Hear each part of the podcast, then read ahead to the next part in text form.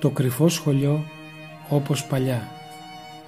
Μια εκπομπή στο διαδίκτυο που αφορά σε θέματα θεολογίας, ιστορίας και άλλα. Κάθε Τετάρτη ζωντανά στις 9 το βράδυ. Αγαπητοί τηλεθεατές χαίρετε. Σας χαιρετούμε και σήμερα.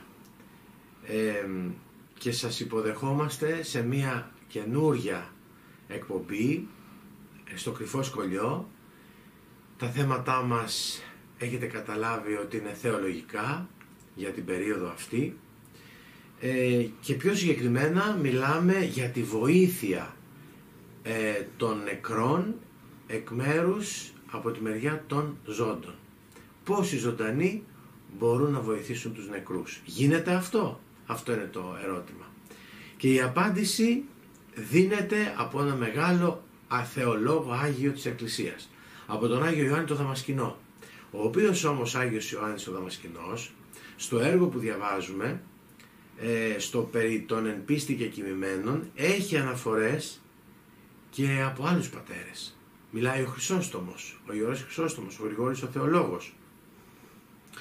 Και κάνει μία συνισταμένη ο Άγιος Ιωάννης ο Δαμασκηνός και μας λέει ότι ναι, μπορούν να βοηθηθούν οι κοιμημένοι. Τους τρόπους σίγουρα τους ξέρετε κι εσείς. Τους έχει εφαρμόσει η Εκκλησία για πολλούς αιώνες. Και μέχρι και σήμερα τους εφαρμόζει. Και όλοι μας προσπαθούμε για τους κεκοιμένους συγγενείς μας ή γνωστούς ή και αγνώστους να κάνουμε κάτι.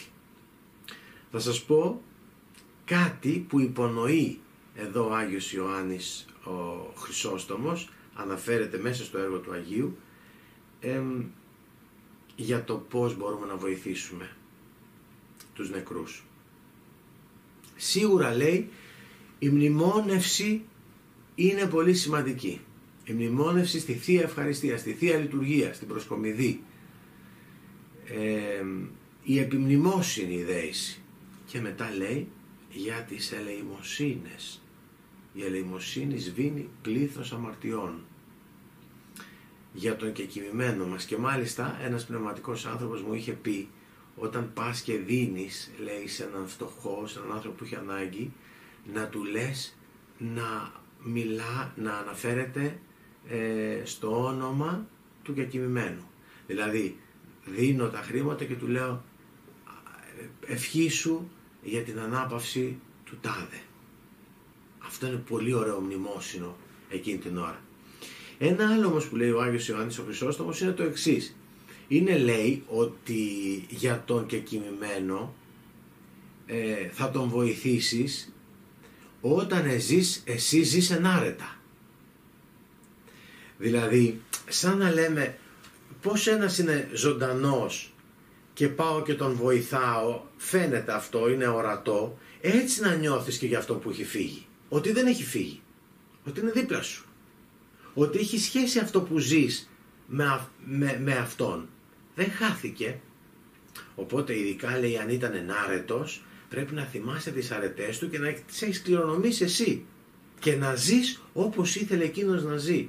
Και αν βέβαια είχες διάσχημα πράγματα σε εκείνον, να μην τα ακολουθήσεις, να μην τα επαναλάβεις κι εσύ. Είναι πολύ ωραίο αυτό που λέει. Ότι ε, ζει ανάμεσά μας. Και πολλοί άνθρωποι το λένε αυτό. Εγώ λέει ζω σαν να μην έχει φύγει ο άνθρωπός μου. Δεν είναι μια φαντασία αυτό. Ε, ούτε είναι μια παρηγοριά που τη δουλεύεις στο μυαλό σου και την πιστεύεις στο τέλος. Είναι μια ε, κατάσταση πραγματική αν ο άνθρωπος ζει την πνευματική του ζωή. Ή έλεγε κάποιος ότι εγώ συναντώ τη μητέρα μου, τον ε, ιερέας το έλεγε, συναντώ τη μητέρα μου ή τον πατέρα μου στην προσκομιδή. Θυμάστε αυτό που λέει το βιβλίο του Αγίου Ιακώβου, του Τσαλίκη, που έλεγε ότι στη μνημόνευση περνούσαν σαν ε, πομπίνα, σαν ταινία κινηματογραφική μπροστά του τα πρόσωπα. Αυτούς δηλαδή που μνημόνευε τους έβλεπε και προσωπικά. Αυτές είναι καταστάσεις βέβαια που είναι ε, των Αγίων βιώματα. Αλλά μας λένε ότι είναι πραγματικότητα. Δεν είναι δηλαδή φαντασία. Ένα αυτό ήθελα να σας πω σήμερα. Πολύ σημαντικό νομίζω. Προσπαθώ να ζήσω όπως ήθελε ο πατέρας μου. Όπως ήθελε και ο πνευματικός πατέρας μου αν έχει φύγει από τη ζωή. Προσπαθώ να του μοιάσω. Θυμάμαι πράγματα που έκανε. Ήταν τίμιος. Προσπαθώ και εγώ να του μοιάσω. Ήταν φιλάνθρωπος. Ήταν συγχωρητικός. Και εγώ το ίδιο. Ήταν κάτι που δεν ε, ήταν καλό. Το αφήνω στην άκρη. Και κάνω το ακριβώς αντίθετο. Κάνω το καλό. Ε, ένα άλλο ζήτημα το οποίο είναι και αυτό σημαντικό είναι κατά πόσον ε, κάποιος δίκαιος, δηλαδή κάποιος ενάρετος, μπορεί να βοηθήσει κάποιον που έχει φύγει από τη ζωή, αλλά δεν ζει, ε, δεν προγεύεται τον παράδεισο, αλλά προγεύεται την κόλαση. Έχουμε πει ότι η πατερική διδασκαλία λέει ότι ζουν σε μια μέση κατάσταση ψυχών οι, οι και κοιμημένοι, ούτε στην κόλαση ούτε στον παράδεισο. Αυτά θα γίνουν με τη Δευτέρα παρουσία. Ε, αλλά προγεύεται. Είναι σαν κάποιος να είναι ας πούμε μπαίνει στο σπίτι του, έχουν μαγειρέψει, δεν έχει πάει στο χώρο που γίνεται το μαγείρεμα, αλλά ήδη έχει πάρει την οσμή. Κάπως έτσι ε, ε, νιώθει την κατεύθυνση, ε, την, την κατάσταση στην οποία θα ζήσει.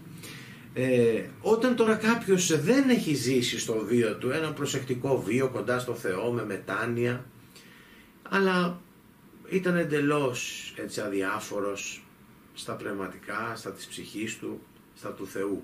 Τι γίνεται με αυτό.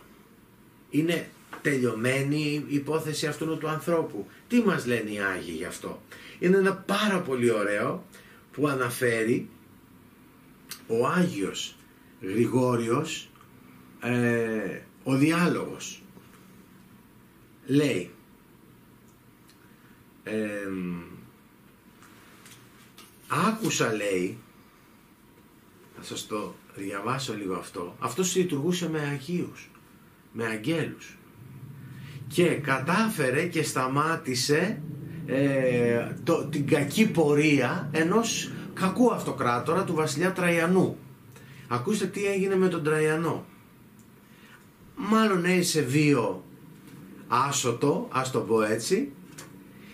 Και ε, εκεί που συλλειτουργούσε με τους αγγέλους καθώς κάποτε μετά περπατούσε στο λιθόστρωτο σταμάτησε επίτηδες και έκανε μια μακρά προσευχή στο Θεό για τη συγχώρεση των αμαρτιών του βασιλιά Τραϊανού. Έτσι.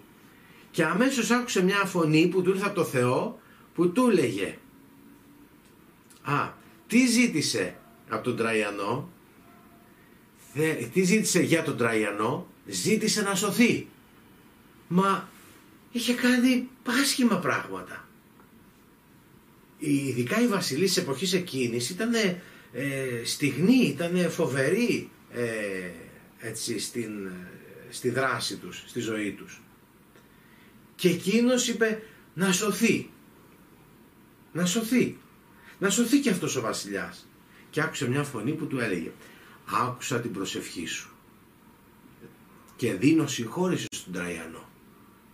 Εσύ όμως να μην εξακολουθήσεις να μου προσφέρεις προσευχές για ασεβείς. Σαν να του λέει μην με παρακαλάς για αμετανόητους. Προσέξτε, όχι αμαρτωλούς. Αμαρτωλοί είναι όλοι οι άνθρωποι. Είμαστε όλοι. Αμετανόητοι. Μην, ε, μην μου ζητάς για ασεβείς προσευχές. Γιατί, γιατί δεν μπορώ να σου πω όχι του λέει ο Θεός. Πώς θα πω όχι σε σένα; Σε ένα τέτοιο άριστο λειτουργό, σε ένα πνευματικό άνθρωπο που αφιέρωσε τη ζωή μου σε μένα. Αφού μου το ζητάς κάμπτεται η δικαιοσύνη του Θεού, ας το πω έτσι, και υπερισχύει η αγάπη του. Το ίδιο είναι για το Θεό. Δικαιοσύνη και αγάπη για το Θεό. Το λέω με ανθρώπινα. Ε, κάμπτε το Θεός και λέει πω, πω, μη μου το ζητάς όμως πάλι. Θα το κάνω για τον Τραϊανό, αλλά μη, μη μου ζητάς πάλι μην προσεύχεσαι για ασεβείς. Τι σημαίνει αυτό; Εμείς ξέρουμε εν το άδειο και στη μετάνοια. Δηλαδή αφού κάποιος πεθάνει, αφού κάποιος κοιμηθεί, έχει τελειώσει. Όσο ήταν στη ζωή θα μπορούσε να αλλάξει, να είναι ε, κοντά στο Θεό, να είναι φιλάνθρωπος, να ζει ε, τη ζωή κατά Θεό. Ε, το ότι τώρα πέθανε σημαίνει ότι τελειώνει η δυνατότητα αυτή που έχει. Εδώ όμως είναι μια εξαίρεση. Αυτός δεν είναι ο κανόνας. Εδώ έχουμε μια εξαίρεση και έχουμε και άλλες περιπτώσεις που φαίνεται ότι η προσευχή, στα συναξάρια το βλέπουμε αυτό, στις οι προσευχές κάποιων Αγίων μπορούν, να το πω με μια απλή έκφραση, να βγάλουν από την κόλαση, ας το πω έτσι, κάποια ψυχή. Για, για χάρη τη, της αγιότητας ενός ε, ανθρώπου. Ο Θεός δηλαδή δεν μπορεί να πει όχι σε αυτόν τον, που του ζητάει, ε, αυτό, σε αυτόν που κάνει αυτή την, ε, την, προσευχή, τη δέηση. Θα σας πω και ένα τελευταίο για σήμερα, σχετικά, σχετικό με αυτό που λέμε. Ε, λένε ότι οι φωτισμένοι από το Θεό άνδρες ε, οι πράξεις των ανθρώπων τη στιγμή της τελευταίας τους πνοής δοκιμάζονται σαν σε ζυγαριά. Θα το έχετε ακούσει αυτό ότι μπαίνει σε, σε μια ζυγαριά το, το καλό και το κακό. Τα καλά που έχει κάνει κάποιος και τα άσχημα που έχει κάνει. Αυτό το ξέραμε σαν ιδέα. Ξέραμε όμως ότι είναι εδώ πατερική ιδέα. Είναι πατερική ιδέα αυτή. Κοιτάξτε το χρησιμοποιεί ο Άγιος Ιωάννης ο Δαμασκηνός. Λοιπόν, ακούστε τώρα τι λέει. Στη δεξιά πλάστιγκα είναι όλα τα αγαθά έργα είπαμε. Στην αριστερή είναι όλα τα άσχημα. Υπάρχουν λέει τρεις περιπτώσεις τώρα. Ποιες είναι οι τρεις περιπτώσεις; Να είναι τα καλά περισσότερα από τα άσχημα. Κανένα πρόβλημα θα είπε ο άνθρωπος γεύεται ήδη τον παράδεισο. Υπάρχει όμως σε περίπτωση να είναι ίσα τα καλά και τα άσχημα. Τι γίνεται όταν υπάρχει αυτό το, αυτή η ισορροπία; Εάν πάλι και οι δύο πλάστικες είναι ίσες, νικά οπωσδήποτε η φιλανθρωπία του Θεού. Ο Θεός λέει, ε, ε δεξιά θα πάει. Και αν είναι ίσα, πάλι δεξιά θα πάει. Αλλά όπως λένε οι θεολόγοι, και αν ακόμα η ζυγαριά γύρει λίγο προς τα αριστερά, σημαντικό αυτό, και στην περίπτωση αυτή η εσπλαγνία του Θεού θα αναπληρώσει όσο χρειάζεται. Δηλαδή θα προσθέσει κάτι ο Θεός και πάλι θα γύρει από την άλλη μεριά. Η εσπλαγνία του Θεού θα αναπληρώσει όσο χρειάζεται. Να οι τρεις θείες κρίσεις του Δεσπότη Χριστού. Η πρώτη είναι δίκαιη, η δεύτερη φιλάνθρωπη και η τρίτη υπεράγαθη πάνω από το αγαθό. Μετά από αυτές έρχεται και η τέταρτη. Όταν οι πονηρές πράξεις είναι κατά πολύ χειρότερες, βαρύτερες, αλίμονο αδελφοί, και αυτή όμως η κρίση του Θεού είναι δίκαιη θεσπίζοντας δίκαια για εκείνους που κρίνονται. Σαν να λέει εδώ ότι δίκαια εκείνοι κατακρίνονται, αλλά πάλι αφήνει ένα ανοιχτό παράθυρο, όπως είναι η περίπτωση που είδαμε πριν. Η βοήθεια στους χεκημένους είναι πολύ σημαντική από αυτούς που μένουν πίσω.